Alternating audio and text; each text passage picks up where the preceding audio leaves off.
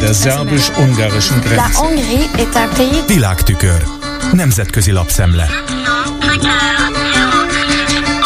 Köszöntöm a hallgatókat. Először elismerem kisé szokatlan módon egy tévésorozat kritikája. A New York Times közöl recenziót arról a hat részes szériáról, amelyet az HBO vasárnaptól mutat be. Amerikában legalábbis bizonyosan, de a cikkben nincs utalás arra nézve, hogy milyen földrajzi elérhetőségi körben. A sorozat címe a rezsim, és abban Kate Winslet alakítja az autoriter valamelyest paranoid vezetőt, aki 7 évvel korábban szabad választáson legyőzte a Hugh Grant által játszott balos hivatali elődjét.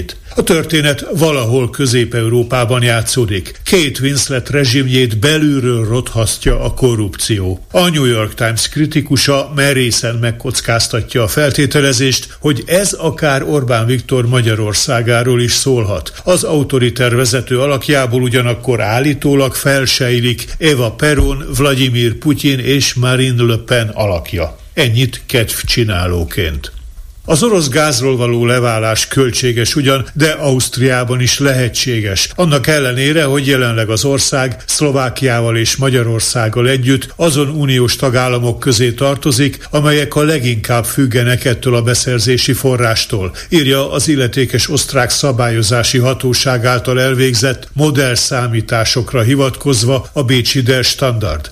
Decemberben minden korábbi hónapnál nagyobb arányban, konkrétan 98%-ban orosz eredetű gáz érkezett Ausztriába. A jelentős beruházásokat igénylő függetlenedés Brüsszelben kitűzött céldátuma 2027. A Der Standard szerint Bécsben jelenleg azt tanulmányozzák, hogy az OMV, az orosz gáz főosztrák importőre milyen feltételek mellett bújhat ki a 2040-ig szóló szerződéses kötelezettségek alól. Mint a cikkben olvasható, Európának tartósan fel kell készülnie a korábbi időszakban megszokotthoz képest magasabb gázárakra. De akkora kiugró ingadozások, mint amilyenek az Oroszország által Ukrajna ellen két évvel ezelőtt megindított háború kezdetén voltak, már nem valószínűek. Inkább mérsékelt áremelkedésre kell számítani. A készletek Európában most, a tél végén is az átlagot meghaladó szinten vannak. Ausztriában például 78% os a tárolók feltöltöttsége.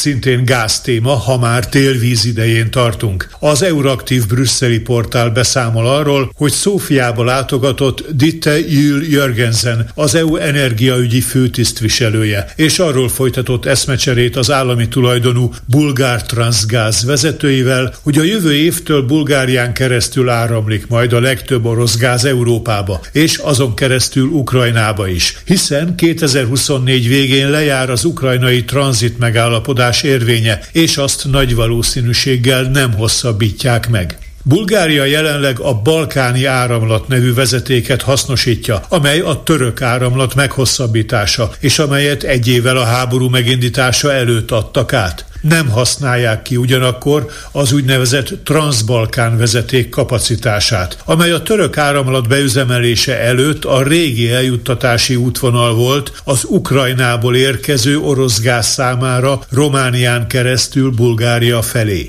A szófiai tervek most arról szólnak, hogy megfordítják az áramoltatási irányt ezen a vezetéken, és vertikális gázfolyosó néven így megteremtik annak az infrastruktúráját, hogy a jövőben majd ők továbbítják a gázt Romániának és Ukrajnának. A projektbe beszállnak a görögök, a magyarok, a szlovákok és a moldovaiak is, a meglévő interkonnektorok bővítésével.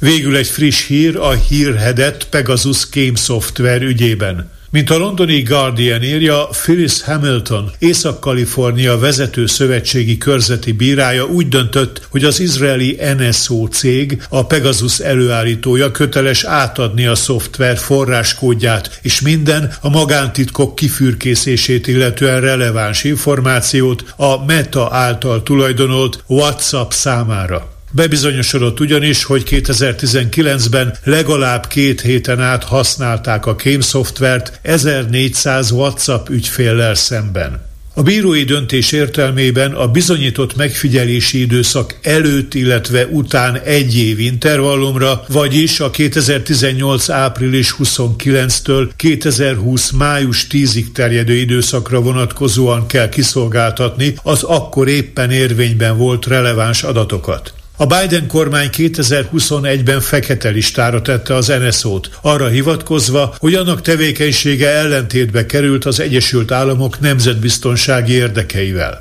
A cég azzal próbált mentesülni a WhatsApp által követelt adatszolgáltatási kötelezettség alól, hogy tevékenységét szorosan ellenőrzi az izraeli védelmi minisztérium. Annak engedélye nélkül nem is adhatja el a kémszoftvert külföldi kormányoknak. A Guardian kitér arra, hogy az NSO ugyan nem fette fel, kiknek bocsátotta rendelkezésére a mobiltelefonok meghekkelésére alkalmas kémprogramot, oknyomozásokra alapozott médiajelentések szerint azonban a cég ügyfelei közé tartozott többek közt Lengyelország, Szaudarábia, Ruanda, India, Magyarország és az Egyesült Arab Emírségek, és ezekben az országokban ellenzékiek, újságírók, emberi jogi és civil szervezeti aktivisták ellen vetették be a technológiát. Ez volt ma a Nemzetközi Média Szemle Kárpáti Jánostól. Köszönöm a figyelmüket. Der szerbus-ungarischen Grenze. Nemzetközi lapszemlét hallottak.